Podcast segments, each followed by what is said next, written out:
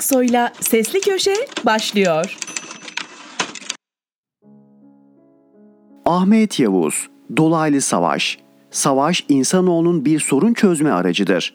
İnsan doğasının bir yansımasıdır. Ancak sadece insan doğasıyla açıklamak mümkün değildir. Zira insan dışındaki varlıklar arasında da çok yaygın haldedir. O halde savaşı bir doğa yasası olarak görmek mümkündür. İnsanoğlunun geçirdiği evrim henüz savaşı devre dışı bıraktıracak düzeye ulaşmamıştır. İleride o seviyeye yakalanırsa biz de görürsek görüşümüzü gözden geçiririz. İnsan kendinin kurdudur ya da insan insanın kurdudur diyenler şimdilik haklılıklarını sürdürüyor. Meseleyi insan iradesinden bağımsız kılan doğanın bahşettikleri yanında dünyanın düzenidir. Genelde güç mücadelesinin rekabetçi yapısı özelde mevcut emperyalist sistemin gerekleri savaşı kaçınılmaz kılmaktadır. Sistem öyle işliyor ki insanın rolü sınırlanıyor ancak bütünüyle ortadan kalkmıyor. Dolayısıyla insanın hem kendi yapısı hem de kurduğu sistem savaşı hayatımızın bir parçası kılıyor. Bu saptamaları yaparken savaşı meşru gören bir tavrım olmadığını da belirtmeliyim.'' Biraz iyimser bakılırsa dünyamız için savaşsız bir yaşamı mümkün olduğunu ileri sürmek hayalcilik olsa da bunu istemekten geri duramayız. Zira savaşlar bir sorun çözme vasıtası olsa da esas olarak sorunları büyüten bir işleve sahiptir. Bu noktayı görememeyi stratejik körlük olarak nitelemek uygun olur. Savaş kavramı yazılı tarihten bu yana birçok evrim geçirdi. Günümüzdeki en yaygın olanı dolaylı savaştır yani közü tutarken maşa kullanmaktır. Her dolaylı savaş içinde mutlaka doğrudan savaş unsurlarını da barındırır. Kavramlar için eten büyük ışık, insan ve savaş, kırmızı kedi yayınları. Rusya-Ukrayna savaşı iki ülke için doğrudan savaşken küresel güç mücadelesi açısından dolaylı savaştır. Savaşın bir yanında ABD ve Batı, diğer yanında Rusya vardır. Alanı Avrupa'dır. Rusya'nın yanlışı hem dolaylı hem de doğrudan savaşa girişmiş olmasıdır. Bu onun gücünün üstünde bir tercih yapmasıdır ki Putin'in iradesinden kaynaklandığı giderek daha çok açığa çıkmaktadır. Putin 30 Eylül'de yaptığı konuşmada genel olarak emperyalist sisteme karşı savaşıldığı ve batılı dayatmalara karşı bir duruş içinde olunduğu vurgusu yapmıştır. Birincisi karşı taraf açısından doğru olsa bile kendisi açısından doğru değildir başka bir ülkeyi işgal etmek ve bir kısmını ilhak etmek tam da emperyalist bir tavırdır. Batılıların dayatması olarak sıraladığı kimi kültürel boyutu öne çıkan hususları da kendi kamuoyunun desteğini almak için öne çıkarmaktadır. İlan ettiği kısmi seferberlik sonrası halkın ülkeyi terk etmek için sergilediği manzara kadim Rus halkının Ukrayna Savaşı'na yeterli destek vermediğini işaret etmektedir. Bu noktada Putin'in değerlendirmesinde kanımca hatalı üç husus öne çıkmaktadır. Birincisi yöntemsel olarak dolaylı savaşa karşı dolaylı savaş esastır. Putin dolaylı savaşa karşı hem dolaylı hem de doğrudan savaşa girişmiştir. Ülkesinin gücünün üstündedir. Çin'le batıya karşı aynı safta olsa da yeterli destek aldığı söylenemez.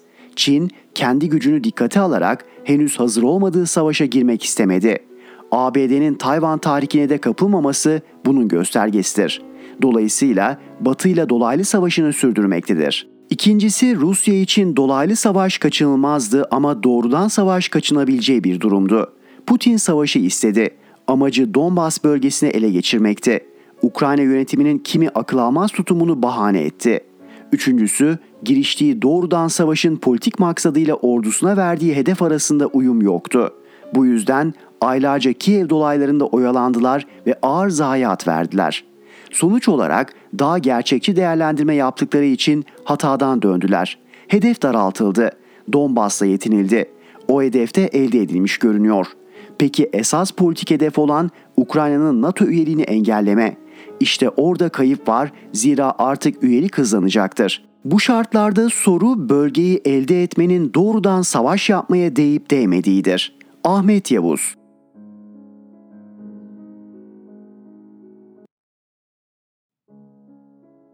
Barış Terkoğlu, Sadık Albayrak'ın askıdaki kılıcı. Don Kişot ne güzel söylemiş. Saraylı şövalyeler odalarından, saraylarının kapısından dışarı çıkmadan bir haritaya bakarak hiç masrafsız, sıcak soğuk, açlık, susuzluk nedir bilmeden bütün dünyayı gezerler. Halbuki bizler yani gerçek ve gezgin şövalyeler güneş, soğuk, rüzgar, tabiatın her türlü şiddeti, gece gündüz demeden kah yaya, kah at sırtında bütün dünyayı kendi adımlarımızla arşınlarız. Geçen perşembe Sadık Albayrak'ın 50. yazarlık yılı anısına çıkan kitabı anlatmıştım. Cuma günü telefonumdaki ses Sadık Bey sizinle konuşmak istiyor deyince eyvah dedim. Çünkü metrodaydım. Telefon kesiliyordu. Müsaade istedim, indiğimde ben aradım. Açık söyleyeyim karşımda öfkeli bir ses bekliyordum. Kalkanımı hazırlamıştım. Öyle ya bir gün önce kitabı hakkında onu sevenleri kızdıran bir yazı yazmıştım.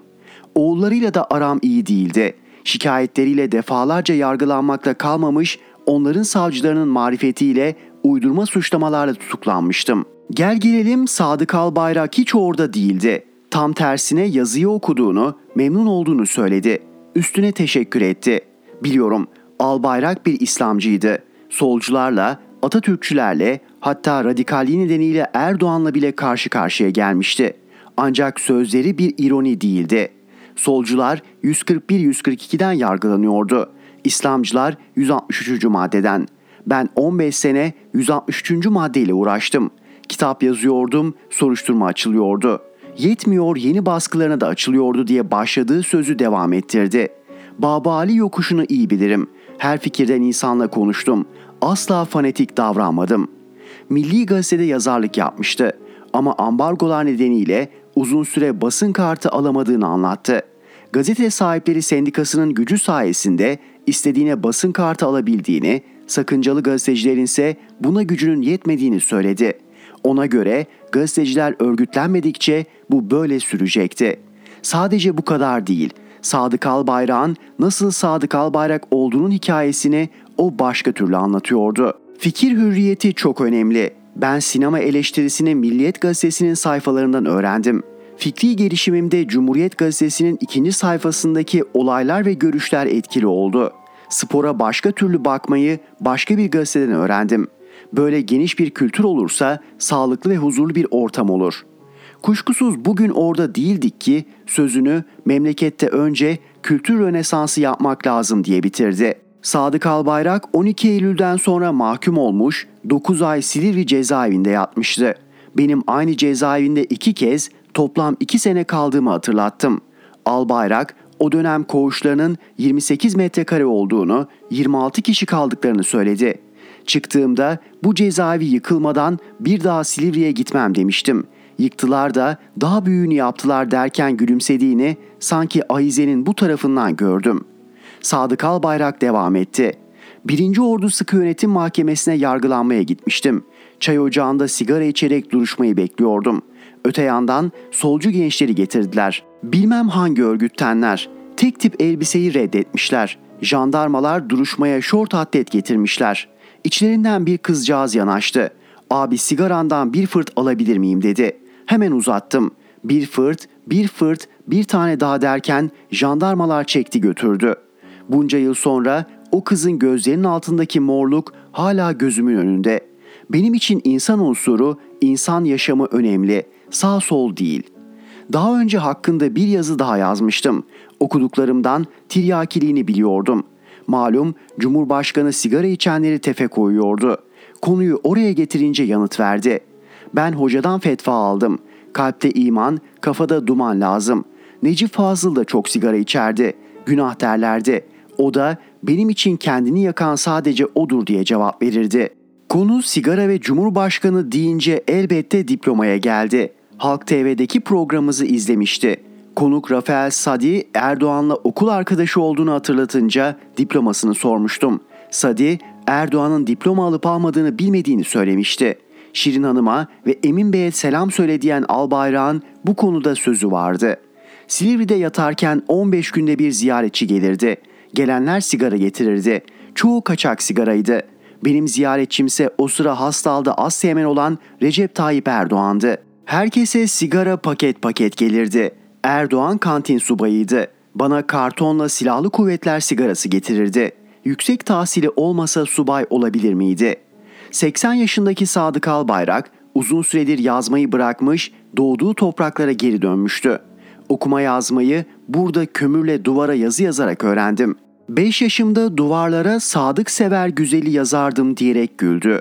Yaylada sakin bir hayat sürmesinin hikayesini de anlattı. 40-50 eserim var. Yıllarca insanın kitabını yazdım. Şimdi tabiatın kitabını yazıyorum. Kapımda Rahman suresi asılı. Bitkiler ve ağaçlar ikisi de secde ederler yazıyor. Kapıya Nazım Hikmet'in de şiirini astım. Yaşamak bir ağaç gibi tek ve hür ve bir orman gibi kardeşçesine. Yine de şikayetçiydi. Çünkü anlattığına göre beton düzeni Karadeniz'in yaylalarına kadar uzanmıştı. 50 sene önce buralar ormandı. Şimdi Filistin'e çevirdiler. Her yere inşaat yapıyorlar. Cumhurbaşkanı ne derse desin alt kademeler doğayı katlediyor. Sağ solu yok bu işin. Hepsi yapıyor. Albayrak yaylaya yerleşmesi sayesinde köklerini keşfettiğini anlattı. Bir sahanın arkasında yazan bir tapu senedinde geçen isimlerden yola çıkıp dedelerinin haritasını çıkardığını söyledi. Benimkini de sordu. Babamın Urfalı olduğunu, ondan öncekilerinde Elazığ tarafından geldiğini söyleyince sözlerine devam etti. 15 sene Diyanet mensubuydum. Osmanlı ulemalarını anlattığım 5 ciltlik kitabım var. Şimdi burada çalışıyorum.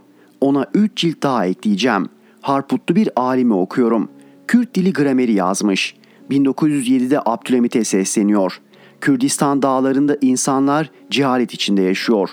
Bunu bugün çocuklarımıza okutabiliyor muyuz? Okusunlar da öğrensinler, bilgin olsunlar. Benim kitabımda Yemen'den Kosova'ya 55 tane kadı müftü var.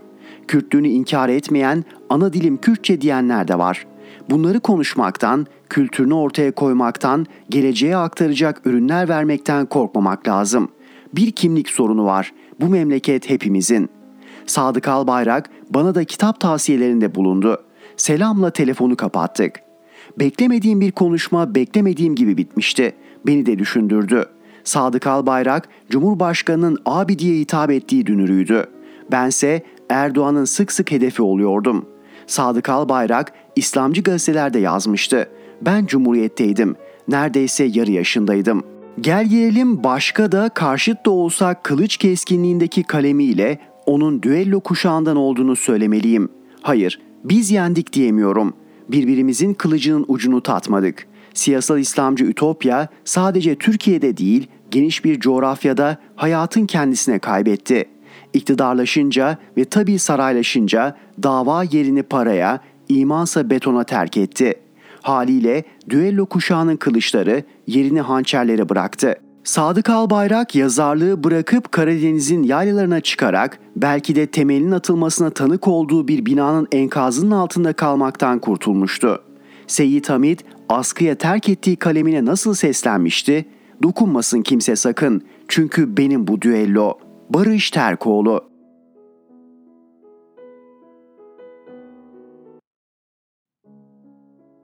Fatih Altaylı Bir Kanal İstanbul mu 400 bin aileye bedava ev mi? Seçim havasına girilmişken ekonomik çöküntü içinde yaşayan ülkenin iktidarı 20 yıllık iktidarının 20. yılında bir sosyal konut hamlesi başlattı. 20 yılın sonunda sosyal devletin düşük gelirli vatandaşlarının barınmasını sağlamak ve bunu da merkezi ya da yerel yönetimler eliyle yapmak zorunda olduğunun anlaşılmış olması komik. Üstelik de hala bunun belirsiz taksitler ve korkutucu artılarla yapılıyor olması aslında durumun tam olarak da idrak edilemediğini gösteriyor. Yapılacağı söylenen sosyal konutların taksitleri memur maaşlarına endeksli olarak artırılacak. Bunun anlamı şu aç kalmak pahasına ev sahibi olmak. Bu aslında sosyal devlet anlayışında olmayan bir şey. Yapılması gereken bu konutların önce bitirilip sonra düşük gelirlilere kira öder gibi satılması. Bu işi müteahhit zengin etmek için yapmayan gerçek sosyal devletler sosyal konut sorununu böyle hallediyor. Diyeceksiniz ki mümkün mü? Bence çok ama çok mümkün. Yeter ki niyet iyi olsun, niyet halisane olsun. Nasıl mı mümkün? Küçükten başlayalım. Yavuz Sultan Selim Köprüsü ve çevre yollarının işletme süresi sözleşmede yapılan bir değişiklikle değiştirildi. Buradan oluşan kamu zararı 647 milyon dolar. TOKİ'nin sosyal konut projesinde fiyatlar ortalama 50 bin dolar. Yani bu 647 milyon dolarlık kayıpla aslında 13 bin sosyal konut yapıp fakir fukaraya bedava vermek mümkündü. Hadi bu ufak iş. O zaman şöyle yapalım. Biliyorsunuz kamu özel işbirliği adı altında yollar, köprüler, havalimanları yapıldı. Bu işler için devletin cebinden 5 kuruş çıkmadığı söylendi ama öyle olmadığı da anlaşıldı. Verilen garantiler tutmadığı için bu projelerden sadece köprü ve otoyol projeleri için hazine her yıl yaklaşık 300 milyon dolar civarında bir fark ödüyor. Buna havaalanları ve diğer kamu özel işbirliği projeleri de eklendiği zaman hazineden ödenen miktar 500 milyon doları buluyor. Bu da yılda 10 bin, 10 yılda 100 bin konutun bedavaya fakir fukaraya verilebilmesi demek. Devam edelim. İstanbul'un yeni havalimanı için işletmeci yılda 1 milyar euro kira ödeyecekti. Ancak türlü bahanelerle bu kira alınmıyor, erteleniyor. Havalimanı açıldığından bu yana henüz 1 milyar euroluk yıllık kiranın ödendiği yok. Bu 1 milyar euro ile 20 bin sosyal konut yapmak mümkündü. Eğer İstanbul Havalimanı'nın kiracıları kirayı ödeseydi şu ana kadar 3 yılda 60 bin konut fakir fukaraya bedavaya teslim edilmiş olurdu. Ve gelelim turbun büyüğüne. Biliyorsunuz Kanal İstanbul diye tarihin en manasız, en gereksiz projesi yapılacak. Bu projenin maliyeti iktidarımız tarafından 15 milyar dolar olarak açıklanmıştı. Ancak bu maliyet birkaç gün önce 20 milyar dolara çekildi. Yani bir Kanal İstanbul'la 400 bin fakir fukara aileye bedava sosyal konut yapmak mümkün.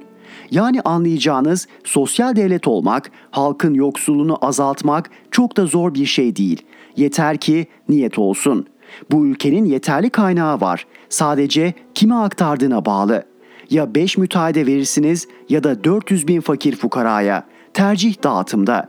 20 yılda ev sahibi oranı düştü. Tarihin en büyük algı harikalarından biri de AK Parti iktidarı döneminde müthiş bir konut hamlesi yapıldığı, insanların ev sahibi yapıldığı iddiası.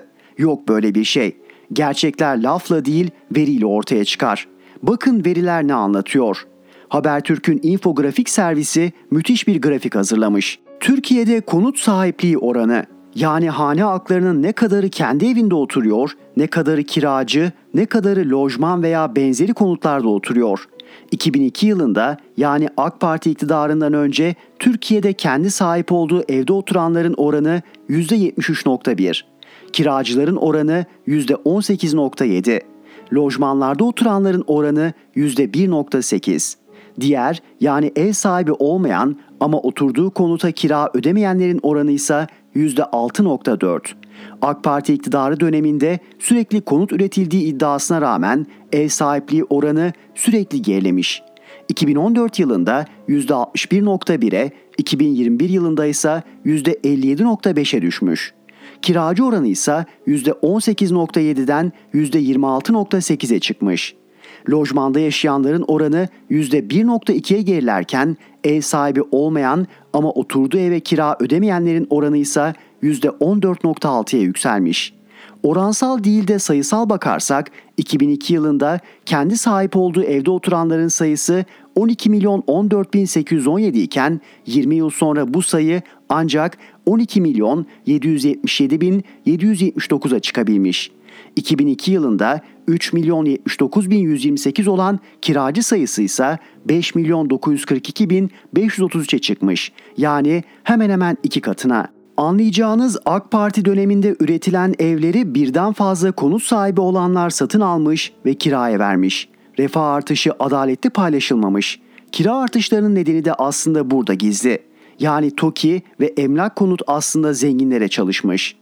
Din ibadetten mi ibarettir?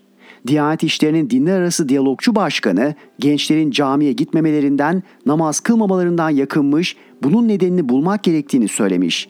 Çok uzun bir araştırmaya gerek yok. Sabah aynaya bakarsanız, kendi söylediğiniz cümleleri zahmet buyurup okursanız bunun nedenini anlarsınız.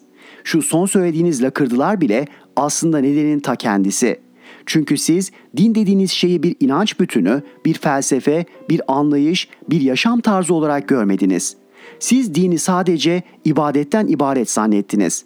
Çünkü siz dini anlamadınız. Anlamak işinize gelmedi. Camiye gitmeyi önemsediniz. Ama cami kapısından içeri girenin cebindeki paranın rüşvet parası olup olmadığını önemsemediniz. Camiye gelmeden önce metresinin koynundan çıkıp çıkmadığına bakmadınız. Kur'an kursunu önemsediniz ama o Kur'an kursunda sübyanlara neler yapıldığını dert edinmediniz. İnandığınızı iddia ettiğiniz Allah'ın kendisine ibadet taleplerini yerine getirdiğiniz ama kul hakkı ile ilgili sözlerini zerre dinlemediniz. Allah'ın adını emrettiği dinini kendi çıkarlarınız için kullandınız ama toplum için kullanmadınız. Halka fakirliği övdünüz, kendiniz Mercedes'le, özel uçakla gezdiniz. Gençler camilere bu yüzden gitmiyor beyefendi. O camileri siz boşalttınız. Gidilmeyen, içinde ibadet edilmeyen koca koca camiler yaptınız, yapıyorsunuz. O camilerin yerine gençlerin işe girebileceği fabrikalar yapsaydınız belki camiler dolardı. Ama sizin doldurmak istediğiniz şeyin aslında camiler olmadığını gençler gördü. O yüzden suçu gençlerde aramayın. İbadet etmemek bir suçsa arkasındaki suçlu sizsiniz. Ne zaman insan oluruz? Daha iyi koşullarda yaşamayı sadece kendimize hak görmediğimiz zaman. Fatih Altaylı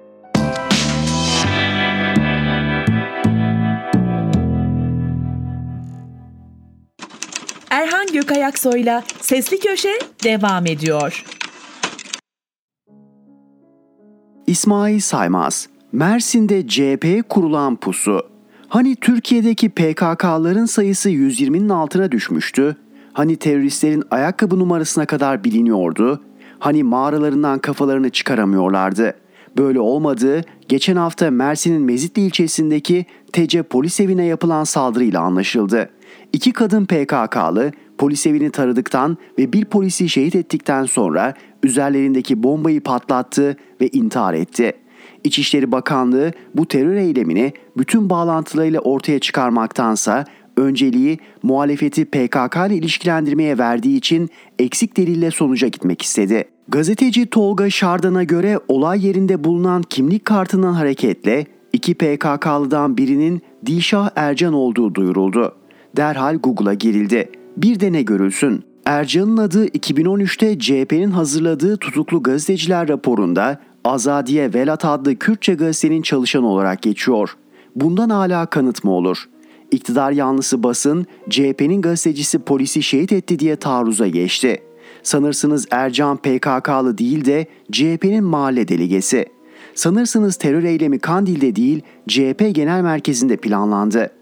Sanırsınız teröristleri Özgür Özel'le Veli Ağbaba sınırdan geçirdi. İki gün sonra PKK'nın açıklaması ve Şarda'nın köşe yazısıyla gün yüzüne çıktı ki Ercan eyleme katılmamıştı ve örgütün iddiasına göre görevinin başındaydı. Polis henüz DNA ve parmak izi incelemesini tamamlamadan CHP'nin gazeteci görünümlü teröristleri denilerek düğmeye basıldı. Altılı masayı dağıtmak, halkın gözünde muhalefeti alçaltıp düşmanlaştırmak için CHP'yi PKK ile ilişkilendirmek gerekiyor. Ercan'ın polis evi saldırısına katılma ihtimali iktidarın propagandasına imkan veriyor. Nitekim Cumhurbaşkanı Erdoğan çıktığı televizyon yayınında bu iddiaya dayanarak CHP'nin milli güvenlik sorunu olduğunu söyledi. Kılıçdaroğlu DNA raporunun açıklanmasını isterken İçişleri Bakanı Süleyman Soylu ana muhalefet liderini PKK'ya sığınmakla suçluyor.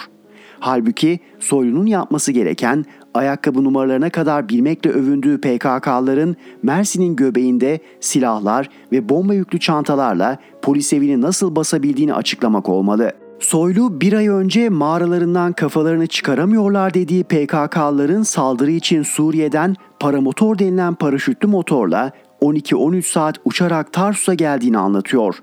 Paramotorla 12-13 saat uçmak mümkün mü, benzin yeter mi bilmiyorum. Doğrusu uzmanların bizleri bilgilendirmesine ihtiyacımız var. Gerçekten merak ediyorum. Hem bu sorunun yanıtını hem de paramotorlu PKK'ların 12-13 saat boyunca havada nasıl fark edilmediklerini. Tarsus'a ulaşmak için Hatay ve Adana'yı geçmek ve 408 kilometreyi kat etmek gerekiyor. Değil paramotorlu PKK'lılar kuş olsa görülmez mi? Diyelim uçtular. Peki paramotor nerede? Silahları kim verdi? Tarsus'tan Mersin'e nasıl vardılar? Özgür Özel ve Veli Ağbaba'nın makam aracıyla gelmiş olamayacaklarına göre birileri yardım etmiş olmalı. Saldırıyı CHP ile bağlantılı göstermek için bir gün sonra siyasi operasyonun ikinci perdesi aralandı. İki PKK'nın aileleriyle CHP'li Mersin Büyükşehir Belediyesi Basın ve Halkla İlişkiler Dairesi Başkanı Bedrettin Gündeş ve 15 belediye işçisi gözaltına alındı. İlk bakışta aynı soruşturma kapsamında operasyon yapıldığı zannediliyor. Halbuki PKK'ların aileleri Mezitli saldırısından Gündeş ve işçiler bir yıldır süren farklı PKK soruşturmasından alındı. İkisi başka olduğu halde Gündeş'e saldırının azmettiricisi izlenimi verildi. Evine yapılan baskını izlemişsinizdir. Gazetecileri peşine takan Robocop ordusu otomatik silahlarla kapıya dayanıyor. Bir polis içeriden silahla karşılık verilecekmiş gibi kalkanını tutuyor. Gündeş şaşkın bir vaziyette kapıyı açıyor. Polis yere yat diye bağırıyor. Sanırsınız kandil basılmış, Murat Karayılan gözaltına alınıyor. Gündeş 33 yıldır devlete hizmet ediyor. 1989'dan 1994'e kadar Diyarbakır Büyükşehir Belediyesi'nde, 1999'dan 2017'ye kadar Mersin Akdeniz Belediyesi'nde çalışmış. Akdeniz'e kayyum atandığında bile görevinden alınmamış. 2019'dan beri Mersin Büyükşehir Belediyesi Basın ve Halkla İlişkiler Dairesi'ni yönetiyor. Gündeş gözaltına alındıktan bir gün sonra örgüt üyeliğinden tutuklandı. Ercan nasıl CHP'nin gazetecisi oluverdiyse Gündeş de saldırıyla bağlantılı gösterildi. Oysa Gündeş'e sorgusunda Mersin saldırısına ilişkin tek bir soru sorulmadı. Emniyette iki gizli tanığa atfen 2011'de Akdeniz Belediyesi'nde çalışırken örgüte ihalelerden para aktardığı, 2014'te HDP'den Toroslar Belediye Başkan adayı olduğunda PKK'larla görüştüğü ve cezaevindekilere para gönderdiği iddiaları soruldu. Gündeş iddiaları yalanladı. Adaylık sırasında katıldığı mahalle çalışmalarıyla bir cenaze soruldu. Etkinliklerde çekilen fotoğraflar önüne kondu. 2015'te Facebook'ta paylaştığı yazı kanıt sayıldı. 2016'da KHK ile kapatılan Yoksullukla Mücadele Derneği'nin neden başkanlığını yaptığı üzerinde duruldu. 2019'da Akdeniz Belediyesi Başkanlığı'na adayken Kandil'e para gönderdiği ileri sürüldü. En tuhaf iddia buydu. Çünkü 2019'da aday değildi. En gülüncü ise Kurban Bayramı'nda belediyenin astığı pankartta paylaşmanın, kavuşmanın, kaynaşmanın cümlelerinin alt alta yazıldığı ve baş harflerinin PKK kısaltmasını oluşturduğu belirtilerek yöneltilen şu soruydu. Afişler kim tarafından belirlendi? Afişlerin asılması talimatını kim verdi? Sizin bu hususta bir ilişkiniz bulunmakta mıdır? Gündeş şöyle yanıt verdi. Örgütsel amaçla hazırlanması söz konusu değildir. Tesadüfen oluşmuş ve gözden kaçmış bir afiştir yaratılabilecek siyasi algının önüne geçmek için kaldırılarak yerine yenileri asılmıştır. Gündeş her türlü teröre karşı oldum. Terörün bir insanlık suçu, kör bir cehalet olduğunu açıkça ifade etmekteyim dedi. Savcılıkta başkan adayıyken çekilen fotoğraflara ilişkin çözüm sürecinin getirmiş olduğu rahatlık kamu bürokrasisinde dahi hissediliyordu. O günkü hadiselerin bugünün şartlarıyla değerlendirilmesinin doğru olmadığını düşünüyorum dedi. Haksız mı? Geçiyorum PKK'larla fotoğraf vermeyi, o yıllarda AK Partilerin PKK'yı övdüğü kadar Öcalan kendi örgütünü övmedi. Gündeş, hakkımdaki iddialar yeni değil. Merak ediyorum. Neden hakkımda işlem yapmak için bugünü beklemişler diye soruyor. Neden olabilir? CHP'yi PKK ile ilişkilendirerek propaganda yapmak ve mümkünse Mersin Büyükşehir Belediyesi'ne kayyum atamak için. Mersin'deki saldırı iktidarın muhalefete pusu kurmak için yeri geldiğinde terör eylemini bile siyasi fırsat olarak gördüğünü kanıtlıyor. O nedenle iktidar PKK'lı teröristlerin kimliğinden ve örgütsel bağlantılarından çok CHP ile olmasını arzu ettiği bağla ilgileniyor. Bu bağ bugün itibariyle yoksa da yarın devlet olanaklarıyla kurulmak istenebilir. Demirtaş'ın PKK'ya çektiği rest, PKK Mersin saldırısını üstlendiği bildirisinde eylemi kınayan HDP'yi ve Selahattin Demirtaş'ı ihanetle suçladı. Bildiride faşist rejimin kimyasal silah kullanmasını kınamayan çevrelerin Kürt halkını ve değerlerini korumak için kendisini feda eden fedaileri hangi gerekçeyle olursa olsun düşman diliyle kınaması ancak sindirilmişlikle ifade edilebilir denildi. HDP'liler suskun kalırken Demirtaş 4 tweet atarak PKK'ya yanıt verdi. Mahallenin delisi, popülisti, tek adamı, silmişi ya da karşı mahallenin teröristi, katili olarak yaftalanmayı göze alıyorum diyerek PKK'yı eleştirdi. Konforlu alanlarından siyaset yapanların çıtları çıkmasa da tek başıma bile kalsam inandığım doğruları savunmaktan vazgeçmeyeceğim dedi ve HDP'lilere eleştiri getirdi. HDP ya da Demirtaş PKK'yı ilk kez kınamıyor. Geçmişte onlarca kez kınadılar. Ancak Demirtaş'ın PKK'ya çektiği rest Kürt siyasi hareketinde tarihi bir kırılma anlamına geliyor. Bugüne kadar Kürt meselesinde ağırlık merkezleri sıralanırken İmralı Kandil ve HDP'den söz edilirdi. Artık Demirtaş'ı dördüncü merkez saymak gerekiyor. Demirtaş'ın uzunca bir zamandır HDP hiyerarşisinin içerisinde olmadığı, dışlandığı ve yalnız bırakıldığı biliniyor. Ancak o HDP'den ayrılıp partisini kuran Ayhan Bilgen'den farklı olarak kendisini HDP'nin siyasal kimliği ve toplumsallığı içerisinde konumlandırıyor. PKK ne yaparsa yapsın Demirtaş'ın HDP seçmeni nezdindeki sempatisini kıramıyor. HDP'liler en çok Demirtaş'ı seviyor. Demirtaş'ın başını çektiği mücadelenin nereye evrilebileceğini zamanla göreceğiz. Eğer Demirtaş halk desteğini arkasına alabilirse Kürtlerin doğal liderine dönüşebilir. Eğer yapayalnız kalırsa en iyi ihtimalle Leyla Zana gibi köyde inzivaya çekilir. Demirtaş PKK'yı kınamakla kalmadı, şiddeti tümüyle reddederek Kürt sorununun demokratik zeminde çözülebileceğini işaret etti. Demirtaş'ı yürekli duruşundan ötürü kutluyorum. Demirtaş'ın duruşu Türklerin ve Kürtlerin ortak geleceğini dert edinmiş her yurttaşı bilhassa HDP'yi yüreklendirmeli. Evet, Kürt sorununda muhatap İmralı ya da Kandil değil HDP olmalı. Ancak HDP de 2015'in kanlı yazında yaşadığımız üzere halkın Kürt sorununda demokratik çözüm için verdiği milyonlarca oyu PKK'nın gasp etmesine göz yummamalı. Aksi halde Mersin ve onu takip edecek terör eylemleri HDP'nin kapatma davasını hızlandırmaktan, Demirtaş ve diğer tutukluların cezaevinde kalacağı süreyi uzatmaktan başka bir sonuç vermeyecek. Kaldı ki ben PKK'nın Kürt sorununda asıl ve tek muhatap olmak için bu sonucu arzuladığını düşünüyorum. İsmail Saymaz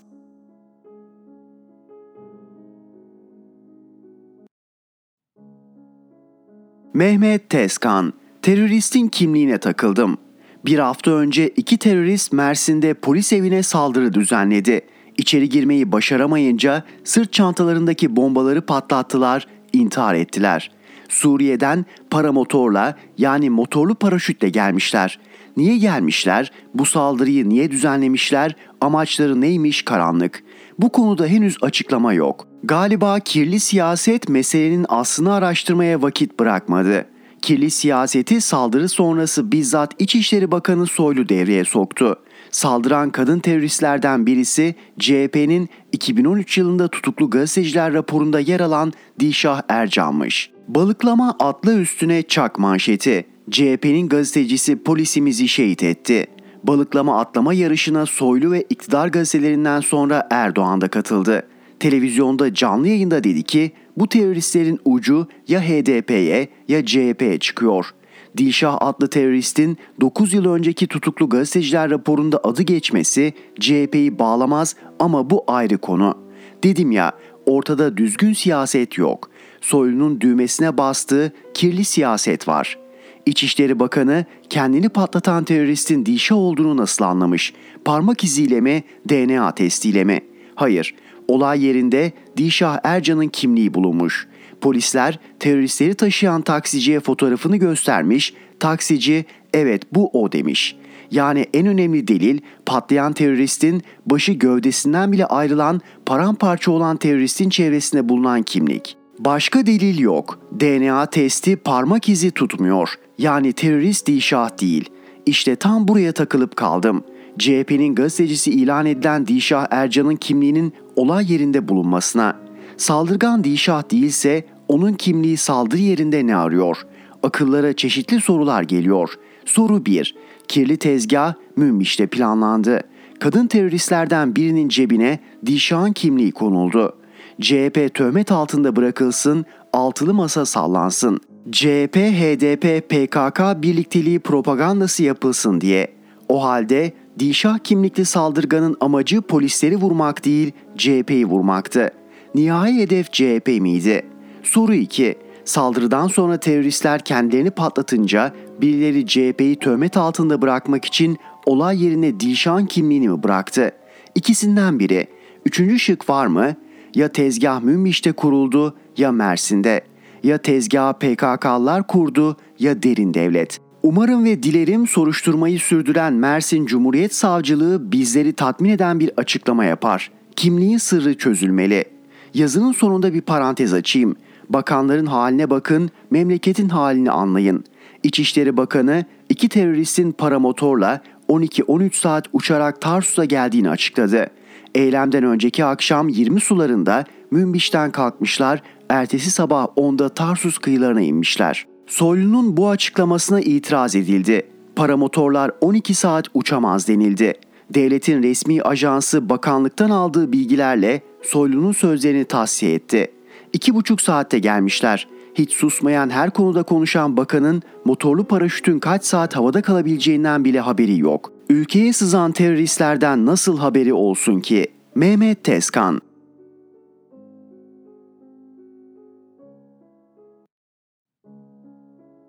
Merdan Yanardağ İran tarihinden Türkiye dersleri 2. bölüm. İran'da bugün olup bitenleri anlamak için bu haftada konuyu irdelemeyi sürdüreceğiz. Dolayısıyla bu yazıyı geçen hafta yayınlanan ilk bölümüne göz atarak okumanızı öneririm. İran Şahı Rıza Pehlevi, kapitalist sermaye birikimi ve sanayileşme hedefinin kaçınılmaz sonucu olarak 1970'li yılların başlarından itibaren tacirlerin ve ticaret burjuvazisinin üstün niteliğindeki ünlü Tahran çarşısına müdahale etti. Şah, modern çağda batıda da örnekleri görülen kapitalist bir meşruti monarşinin altyapısını hazırlamaya çalışıyordu. Çarşının içinde ve çevresinde yoğunlaşmış, önceleri bağımsız çalışan, büyük çoğunluğunu geleneksel küçük ve orta büyüklükteki ticari, sanayi ve finansal kuruluşların oluşturduğu işletmeler kontrol altına alındı. Şah yönetimi 1970'li yıllardaki ekonomik krizden de çarşıyı sorumlu tuttu. Bu durum çarşı esnafının Şah'a karşı gelişen muhalefetinin temelini oluşturdu. Şah'ın baskı ve devlet terörüne dayalı yönetimi güçlü bir iç güvenlik aygıtı ve ordu kurulmasında beraberinde getirmişti.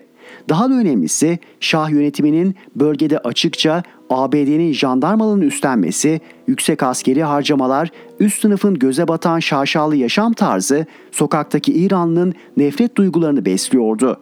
İmamlar cuma vaazlarında artık açıkça rejimi eleştiriyordu. Her türlü dernek, örgüt ve benzeri politik oluşum yasaklanabiliyor ama camiler kapatılamıyordu. Köklü bir geleneğe sahip olan ve Şii ruhban sınıfını oluşturan mollalar halk üzerindeki nüfuzlarını artırıyordu. İmamlar kendiliğinden yükselen muhalefet dalgasını Şia ideolojisinin gücünden de yararlanarak kucaklamaya ve yönlendirmeye başlıyordu. Ancak İran solu da bu dönemde büyük bir güç kazanmıştı. Hatta İran solu militan gücü, illegalite deneyimi, örgütlenme ve mücadele geleneği bakımından başlangıçta İslamcılardan daha etkiliydi. Ancak İran solu Şah'a karşı yürütülen militan mücadelenin yüksek prestijine sahip olmasına karşın yükselen dalgayı karşılamakta İslamcı hareket ve mollalar kadar başarılı olamadı. İşte burada neden başarısız olundu sorusuna verilecek yanıt önem taşıyor. Bunun nedeni kısaca şudur. Şah diktatörlüğüne karşı mücadelede solun ve İslamcıların asgari programları ve talepleri giderek birbirine yaklaştı. İslamcılar güçsüz oldukları dönemde bu durumdan sonuna kadar yararlandı. Ancak zamanla sokaktaki insan sosyalistlerle İslamcıların programlarını, taleplerini ve sloganlarını birbirinden ayıramaz hale geldi. Fark silikleşti. Unutulmamalı ki siyasal bir program kitlelere sloganlar, simgeler ve semboller aracılığıyla iner. Sokaktaki insan ince ayrımlarla ilgilenmez, genel hedeflere bakar. İranlı sosyalistler 1960'lı ve 70'li yıllardaki 3. Dünya ülkelerinin büyük bölümünde olduğu gibi aşamalı bir devrim stratejisini savunuyordu. Yani önce anti-emperyalist ve anti-feodal bir demokratik devrim ya da ulusal kurtuluşçuluk, daha sonra sosyalist aşamaya kesintisiz geçiş. Bu yaklaşım solun ideolojik rengini veriyordu. Çeşitli kanatlarıyla İran solu da anti-emperyalist ve anti-otokratik bir politik söylem ve eylem hattına sahipti. İran solunun en büyük hatasını ise toplumsal kurtuluş hedefini sizikleştirmesi oldu. Çünkü İslamcılar da anti-emperyalist ve şah rejimi karşıtı bir politik programa sahipti. İslamcılar şeriat rejimi hedefini solun gücüne olan ihtiyaçları sebebiyle öne çıkarmıyorlardı. İranlı sosyalist aydın Moktaham davanın kaybedilmesinden 7 yıl sonra kaleme aldığı bir makalede şu değerlendirmeyi yapıyor. Fabrikalardaki sol ajitasyon, emperyalizme bağlı ekonominin önemi, emperyalist sömürüden kurtulunması gerektiği ve bağımsız ulusal ekonomi kurulması gibi noktalarda odaklanmıştı. Ve Sovyet yanlısı Komünist Parti Tudeh Partisi için temel hedef anti-emperyalist temelde ulusal demokratik devrim ve bağımlılık zincirinin kırılmasıydı. Fakat bütün bu grupların pek az bildiği bir şey vardı ki o da İslami popülizmin bulanık felsefesinin yol gösterdiği Molla rejiminin hem bütün bunları yapıp hem de bunun yanında koyu bir antisosyalist ve baskıcı olabileceğiydi. Kuşkusuz aynı şey on binlerce silahlı militanıyla İran devriminde büyük rol oynayan radikal sosyalist çizgideki halkın fedaileri örgütü için de geçerliydi. Çin yanlısı Peyker grubu da benzer bir siyasi hat izliyordu. Halkın Mücahitleri Örgütü ise bir anlamda iki kanat arasındaki bu programatik ve politik yakınlığın çocuğuydu. Mücahitler sosyalizmle İslam'ı uzlaştırmaya çalışan eklektik bir ideolojik politik hatta sahip devrimci demokratik bir hareketti. Solun anti-emperyalizm ve bağımsızlık üzerinde odaklanması, çarşının sömürücü doğasını ve İslami hükümetten söz etmeye başlayan içine kapalı Mollaların politizasyonunu görmelerini engelledi. Aynı zamanda maaşlı orta sınıf ve radikal entelijansiye ile birlikte ortaya çıkan endüstriyel proletarya gerçeğini de gizledi. İran devrimi ve karşı devrimi Batı düşmanlığının her zaman anti-emperyalizm anlamına gelmediğini göstermesi bakımından da büyük önem taşır. Onlar için Batı uygarlığı kabaca Hristiyan kültürüdür. Bu anlamda tarihe ve toplumlara din prizmasından bakan İslamcılığın gerçek anlamda anti-emperyalist olması mümkün değildir. Oysa bugün Batı kültürü dediğimiz toplumsal ve tarihsel formasyon tam tersine kilisenin egemenliğini yıkarak kurulmuş seküler ve akılcı bir kültürdür. Kapitalist anlamda da olsa insanlığın ortak malı ve toplumsal ilerlemenin tarihsel bir aşamasıdır. Muhalefet güçlerinin aynı politik dili paylaşması, solla İslamcılar arasındaki önemli farklılıkların halk tarafından gözden kaçırılmasına yol açtı. Özellikle sol, Şah rejimine karşı mücadele eden muhalefetin bölünmemesi teziyle İslamcılara ve Mollalara yönelik eleştirilerini geri çekti. Ve daha da önemlisi farklılıkları öne çıkaran her tür politik tutumdan kaçındı. Çünkü sol, işçiler, öğrenciler, alt ve orta sınıflarla ulusal burjuvazi ve din adamlarından oluşan geniş bir anti-emperyalist, anti-otokratik cephe peşindeydi. Laik sol sonuçta kendi çöküşlerine yol açan bir tür popülist yurtseverlik içinde Şah'a karşı muhalefetin bölünmemesi için farklılıkları büyütmedi. Halk birbirine benzeyen siyasal aktörler arasında kendi geleneksel değerleriyle ilişkili daha yaygın ve köklü olana doğru aktı. Sosyolojik bir yasaydı bu. Devrim günleri yaklaştıkça İslamcılar Mektebi İslam ve Mektebi Taşayo gibi dergilerde laik solu kıyasıya eleştirmeye başlamışlardı bile. İslamcılar söylemlerinde soldan aldıkları kavramları da bolca kullanıyorlardı. İslamcı hareket ciddi bir güce ve tabana sahip olsa da İranlı devrimciler ve sosyalistler Şah'a karşı yürütülen mücadelenin hem öncüsü hem de kahramanıydı. Sadece Halkın Fedaileri örgütünün 200 önderi Şah yönetimi tarafından idam edilmişti. Binlercesi siyasal çatışmalar sırasında öldürüldü. O yıllarda Marksizmin çekim alanı içindeki Halkın Mücahitleri Örgütü de ağır baskı görmüş, birçok mensubu Şah'ın katilleri tarafından öldürülmüştü. Tudeh önderlerinin büyük kısmı ancak demokratik devrimin gerçekleştiği 1979 yılında hapishanelerin kapıları açıldığında özgürlüklerine kavuşmuştu. Peyker aynı koşullarda mücadele etmişti.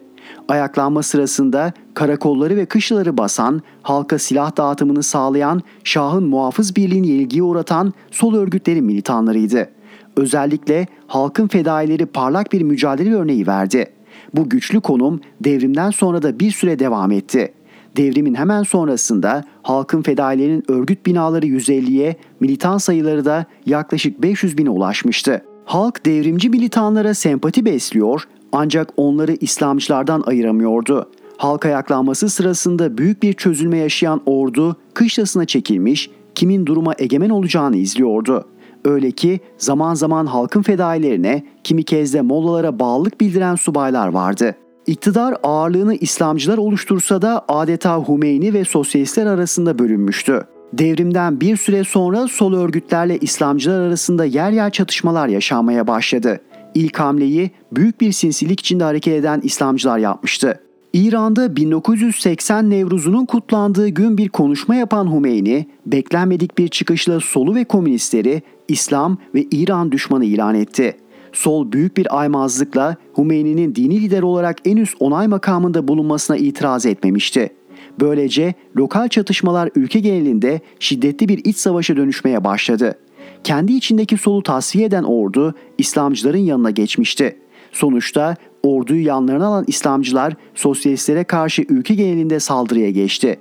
Cumhurbaşkanlığı ve hükümet binaları kuşatıldı. Demokratik güçlere yakın olan Cumhurbaşkanı ve yardımcısı olan Halkın Mücahitleri Örgütü'nün lideri bir uçakla ülkeden kaçarak Fransa'ya sığındı. Sol ve demokratik güçler yenilgiye uğradı. İslamcılar darbe yoluyla bir karşı devrim yapmıştı. İslamcılar büyük bir katliama girişti. Binlerce devrimciyi Tahran sokaklarında vinçleri asarak idam ettiler. Binlercesini kurşuna dizdiler. Kalanlarını da ya hapishanelere doldurdular ya da sürgün ettiler. Kolay bir zafer kazanmışlardı. Ortada bir İran İslam devrimi yoktu. Önce bir İran demokratik devrimi ve sonra bir de gerici karşı devrim vardı. İşte bugünkü İran'ı yaratan o karşı devrimdi. Solun, İslamcıların birlikte demokratik bir rejim kurulacağına inanması tam bir siyasal ahmaklıktı. Bedeli çok ağır oldu. Öyle ki 1980'den sonra diaspora dışında bir daha iş dinamiklere dayalı anlamlı bir sol hareket ortaya çıkamadı. Artık bu ülkede muhalefet hatta sol bile İslamcı olmak zorundaydı. Hemen yanı başımızdaki bu tarihsel deneyime karşın Türkiye'de liberal sol, bazı aydınlar ve Kürt siyasal hareketi uzunca bir dönem aynı hatayı tekrarladı. Bedeli ise bugünkü dinci faşizan totaliter rejim oldu. Sanırım İran'dan çıkarılacak en büyük siyaset ve tarih dersi de buydu. Merdan Yanardağ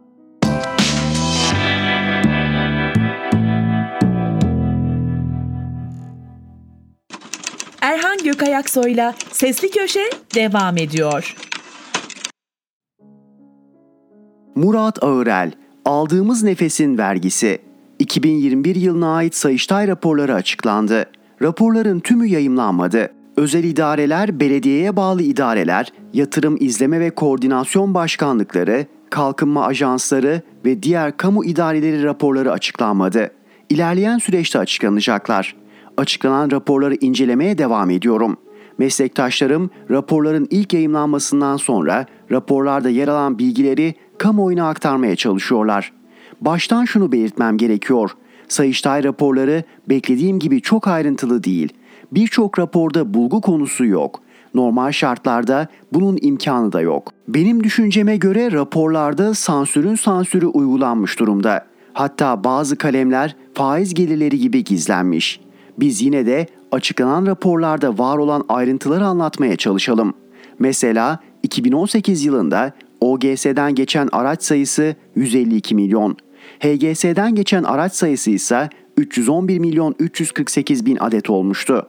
Yani toplamda HGS ve OGS kullanarak geçen araç sayısı 463 milyon. Bunun karşılığında elde edilen gelir 2.1 milyar TL. Bu geçişlerin bazıları ise kaçaktı. Peki o sayı kaçtı? 20 milyon 574 bin araç. Şimdi ise 2021 verileri açıklandı. 2021 yılında OGS'den geçen araç sayısı 143 milyon 448 bin. HGS ile geçen araç sayısı ise 295 milyon 886 bin. Yani OGS ve HGS kullanarak geçen toplam araç sayısı 439 milyon. Bunun karşılığında elde edilen gelir 4.1 milyar TL olmuş. Araç sayısı artmasına rağmen HGS ve OGS ile geçiş sayıları azalmış. Ancak gelir iki katına çıkmış. Üstelik geçiş sayısı azalmasına rağmen 2021 yılında artan bir rakam daha var. O da kaçak geçiş sayısı. 2018 yılında 20 milyon 574 bin olan rakam 2021 yılında 30 milyon 319 bin adede çıkmış. Ekonominin pik yaptığı bir dönemde neden kaçak geçiş sayısı artmış olabilir acaba? Neyse kamu özel işbirliği modeliyle yapılan ve üzerine yağma boyutunda garanti verilen muhteşemin muhteşemi otoyollarda dinlenme tesisleri var biliyorsunuz. Bu tesisler yap işlet devlet modeliyle yapılan tesislerdir ve bunlara OHT yani otoyol hizmet tesisi demişler. Ancak bu OHT'lerin muhasebe kayıtlarının mali tablolarda yer almadığı tespit edilmiş. İlgili yönetmeliğe göre bu gelirler ve giderler açık bir şekilde belgelenerek kayıt altında tutulmalı. Fakat burada kayıt dışı bir iş dönüyor. Üstelik bu tesislerin adı oksijen. Yolculuk sırasında dinlenmek için durduğunuzda buralarda birçok değerli markayı görüyorsunuz. Bu tesisleri kiralayan kiracı firmalar hem kiraya çıkıyor hem de cirodan oksijen firmasına pay veriyor. Dolayısıyla kiracı firmalar fiyatlarını da artırmak zorunda kalıyor. Oksijen adlı firma kime ait? Otoyol Yatırım ve İşletme AŞ adlı firmaya ait. Dinlenme tesisini kiralayan esnafla konuştuğunuzda bin ah işitiyorsunuz. Şimdi de servis yollarını kapatmışlar. Nedenini kimse bilmiyor. Bu uygulamaları yapan, milyonlarca TL para kazanan imtiyazlı kişiler üzerine bir de gelirlerinin yer aldığı muhasebe kayıtlarını kuruma bildirmiyorlar. Ya da kurumdaki kişiler bu imtiyazlı kişilere az oldu daha çok kazanın diyorlar. Velhasıl ortada yine bir usulsüzlük var. Araştırmaya devam edeceğim. Sonuç olarak raporlara bir genel giriş yaptım. Henüz gazetelerde haber olarak göremediğim onlarca skandal durum var. Eğer yazılarımı takip ederseniz hepsini sırayla tek tek yazacağım. Hem rakamlarını hem de bu usulsüzlüklerden kimlerin yararlandığını çıkardım. Şimdilik yerim olmadığı için uzun uzadıya aktaramıyorum. Sizleri sıkmadan, bunaltmadan, kafanızı karıştırmadan hepsini buradan yazacağım. Bahsettiğim konular binlerce sayfalık raporlardan oluştuğu için derlenip toparlanması gerekiyor. Şimdilik kaçak geçişlerin çokluğuna ve elde edilen devasa gelire dikkat çekmek istedim. Hani derler ya, sömürülmedik bir kulağımızın arkası kaldı diye vaziyet tam olarak bu. Hem otoyolun garanti ücreti bizim cebimizden çıkıyor, hem geçiş ücreti bizim cebimizden çıkıyor, hem de otoyoldaki dinlenme tesislerinin kiraları ürün fiyatlarıyla bizim üzerimize bindiriliyor. O yolu kullanırken harcadığımız benzinin vergisi, bindiğimiz arabanın ÖTV'si, MTV'si derken aldığımız nefes için para ödüyoruz. Bu kadar vergi ödenmesine rağmen ne ucuz ne ücretsiz diye soracak olursanız cevap veremem. Bedava mezar bulsam girerim derler ya. Hepimizin hali o. Mezar fiyatlarını da ayrı bir yazı konusu yaparız. Ölürken bile rahat bırakmıyorlar. Murat Ağırel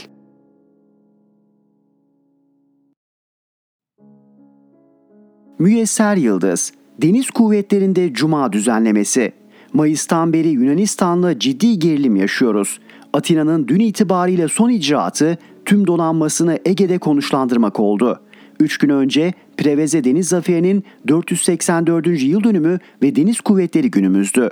Erdoğan bu münasebetle yaptığı açıklamada Barbaros Hayrettin Paşa komutasındaki Osmanlı donanmasının Haçlı donanmasını darmadağın ettiğini, Türk denizcilik tarihinin en önemli dönüm noktalarından olan bu zaferle Akdeniz'in bir Türk gölü haline geldiğini vurguladıktan sonra Akdeniz'de bugün yaşanan gerilimlere değinip Yunanistan'ı ve arkasındaki güçleri eleştirdi.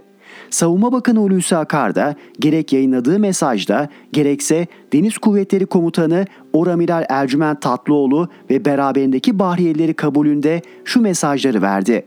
Deniz kuvvetlerimiz köklü tarihi, nitelikli personeli, modern teknolojisi ve üstün başarılarıyla dünyanın önde gelen deniz kuvvetleri arasındaki saygın ve seçkin yerini her geçen gün pekiştirmekte, Türk Silahlı Kuvvetleri'nin gücüne güç katmaktadır.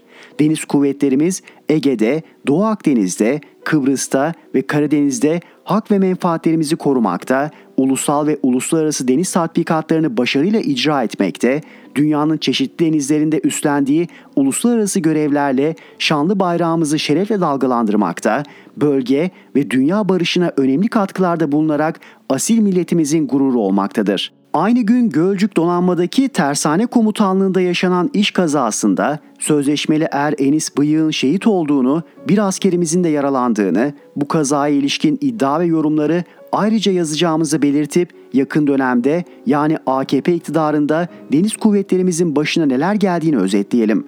Balyoz kumpasında en ağır darbe deniz kuvvetlerimize vuruldu. Çünkü emperyalistler Barbaros Hayrettin Paşa'nın torunlarının Ege ve Akdeniz'deki faaliyetlerinden rahatsızdı. Bu rahatsızlığı gizleme gereği bile duymayıp AB raporlarına yazdılar. Balyoz kumpasındaki ana iddiayı da unutmayalım. Güya TSK egemenliği antlaşmalarla Yunanistan'a devredilmeyen ada, adacık ve kayalıklar üzerinden Yunanistan'la gerginliği tırmandıracak, kısmi seferberlik için ortam oluşturarak AKP iktidarına karşı darbeye zemin hazırlayacaktı. Oysa ada, adacık ve kayalıklar tanımı TSK literatürüne darbe planı olarak sunulan 2002'de 1. Ordu'da yapılan plan seminerinden çok sonra girmişti. Neticede şunlar oldu. Bu kumpaslar vesilesiyle savaş planlarımız AKP cemaat medyasında çarşaf çarşaf yayımlandı. Ege ve Akdeniz'deki hak ve çıkarlarımızı savunmak isteyenler darbeci, Ergenekoncu yaftasıyla tasfiye edildi. Bu arada Yunanistan'da Ege'de dilediği gibi at koşturup ada adacık ve kayalıklara yerleşti. Sonrası malum İktidar aldatıldık diyerek işin içinden çıktı. Kumpaslara tepki için Deniz Kuvvetleri Komutanlığı Kurmay Başkanlığından istifa eden emekli koramiral Atilla Kezek'in ifadesiyle devletin bir yamyam gibi canlı canlı kendi evlatlarını yemesinin ardından Deniz Kuvvetleri Komutanlığı da dahil TSK'ya yerleşenlerin gerçekleştirdiği 15 Temmuz darbe girişiminin verdiği zararları ayrıca anlatmayıp bir başka olayın altını çizelim. Deniz kuvvetlerini geçen yılda iki olay sarstı.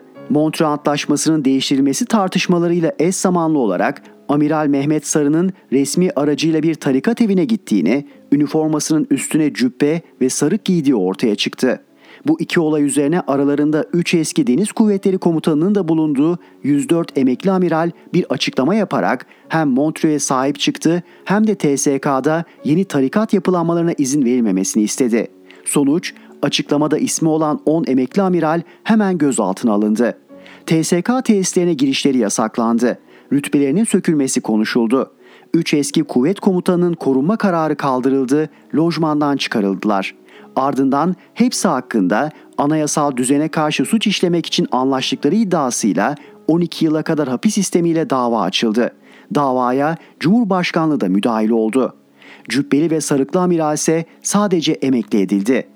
Öte yandan 15 Temmuz'un ardından TSK'da oluşturulan yeni yapılanmadan Deniz Kuvvetleri Komutanlığı da nasibini aldı. Yaş kararlarıyla her yıl önemli sayıda isim emekliye sevk edilirken yerlerine dikkat çekici atamalar yapıldı veya önemli birimler boş bırakıldı. Tek bir örnek verelim. Deniz Kuvvetleri Komutanlığı tarihinde ilk kez kurmay başkanından kıdemsiz bir isim donanma komutanı yapıldı. Deniz Kuvvetleri ile ilgili son olaya gelelim. Çok uzun yıllardır kuvvet karargahında teamül haline gelmiş bir uygulama vardı. Cuma öğlen yemekli bir toplantı düzenleniyordu. Ankara'da görevli tüm amirallerin katıldığı bu yemekte o hafta değerlendirilip sonrasına ilişkin gelecek planlaması yapılıyordu. İddialara göre geçtiğimiz Ağustos'ta kuvvet komutanlığına atanan Oramiral Ercüment Tatlıoğlu'nun ilk icraatı cuma yemeklerini pazartesi gününe almak olmuş. Sebebi mi? Milli Savunma Bakanlığı istedi diyen de var, bazı amirallerin talebi diyen de. Güya cuma namazının aksamaması için bu değişiklik yapılmış. Doğruysa Yunanistan tüm donanmasını Ege'ye yağarken biz nelerle uğraşıyoruz bakar mısınız? Müyesser Yıldız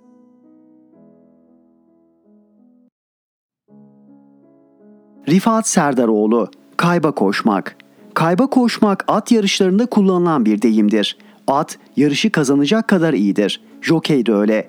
Fakat yarış bir türlü kazanılamaz. Neden? Çünkü at yarıştığını bilmemektedir. Yaptığı işin oyun olduğunu sanmaktadır. İnsan yaşamında kayba koşmak bazen kaybederek kazanmak olabilir. Bu yaşamın bir başka güzelliği, bir başka anlamıdır. Hangimiz sofrasındaki o an için ekstra olan bir yiyeceği veya içeceği ben tokum diyerek çocuğuna ya da sevdiğine bırakmaz ki? Bazen karşımızdaki mutlu olsun diye aptalı, bilmezi oynamaz mıyız? Özel yaşamımızda bilerek yapılan kayba koşmalar çoğaldıkça yaşam daha çok güzelleşebilir. Fakat siyasi yaşamda bunu yapamazsınız, asla kayba koşamazsınız. Siz muhalefet partilerinin başındaysanız, iktidarın ülkenizi felakete götürdüğünü samimi olarak iddia ediyorsanız bilerek kayba koşamazsınız. Ne demek istiyorum? Siz gerçekten genel başkansanız siyasetin ve sorumluluğunuzun gereğini yerine getireceksiniz. Önce partinize, teşkilatınıza ve oylarını istediğiniz insanlara karşı dürüst olacaksınız. Kazanmak için yasal ve doğru olan her olanağı değerlendireceksiniz ve çok çalışacaksınız. Seçimler öncesi seçim sandıklarına sahip çıkmak, hırsızlıklara imkan vermemek, oyların doğru sayılması, tutanaklara doğru geçirilmesi, bilgisayara doğru işlenmesi ve YSK tarafından sonuçların doğru olarak yayınlanmasını sağlayacak çalışmayı yapacaksınız. Veya gelişmiş demokrasilerde olduğu gibi hırsızlığı minimuma indirgeyecek sistemi kuracaksınız. Buna mecbursunuz. Birini eksik yaparsanız genel başkanlığınızda dürüstlüğünüz de sorgulanır. Altılı ittifakın patronları olan CHP ve İyi Parti bilerek kayba koşmaktadır. 7 aydır bu 6 parti birbirlerinin ne yediklerini kamuoyuyla paylaşmaktan başka ne iş yaptılar? Seçimlere 7-8 ay kaldı. Çok gerekliymiş gibi şimdi de İyi Parti'nin büyük kongre tantanası çıktı. Hiçbir hazırlık yapmadan paldır küldür gidilecek bir seçim Erdoğan'a Cumhurbaşkanlığı tekrar ikram etmekten başka nasıl tanımlanabilir ki? Uyarıyoruz. kendinize gelin lütfen. Kimse sizden işinizi yapmanızdan başka bir şey istemiyor. Ama biz kayba koşmuyoruz. Göbek adımız Hıdır, elimizden gelen ancak budur diyorsanız medenice davet edin, seçim güvenliğini beraberce sağlayacak yolu yöntemi gösterelim. Aziz Türk milleti, tarihe not düşmek için bir kez daha yazıyoruz. Cumhurbaşkanlığı seçiminde 64 il ve 754 ilçede normal sandık güvenliği tedbirlerini almak yeterli olacaktır. Buralarda dikkat edilecek iş seçmen yapılacak sığınmacıların sıkı kontrolünü yapıp itirazlarla bunların seçmenliklerini iptal ettirmek olmalıdır. Doğru Parti bu konuda hukukçuları ve veri mühendisleriyle çalışmaktadır. Etkin sandık kontrolü yapılacak 17 il, 104 ilçe, 4659 mahalle vardır. 17 ilden 4'ü büyük şehirdir. Diyarbakır, Mardin, Şanlıurfa, Van. Buralardaki belediye seçimlerinin 3 ile HDP, 1 ili de AKP kazanmıştı.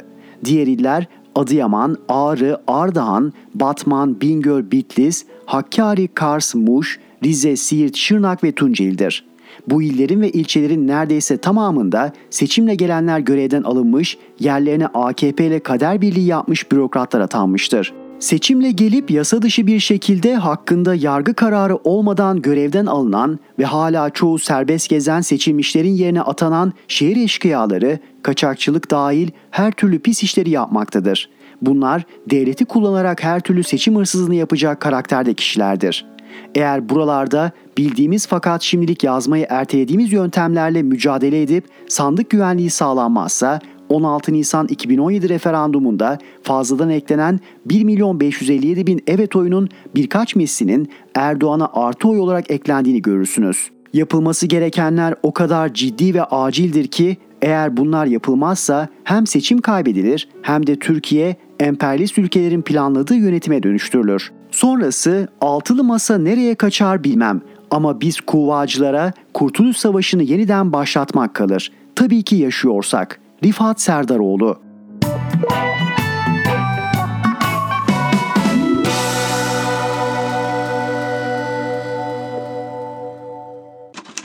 Erhan Gökayaksoy'la Sesli Köşe sona erdi.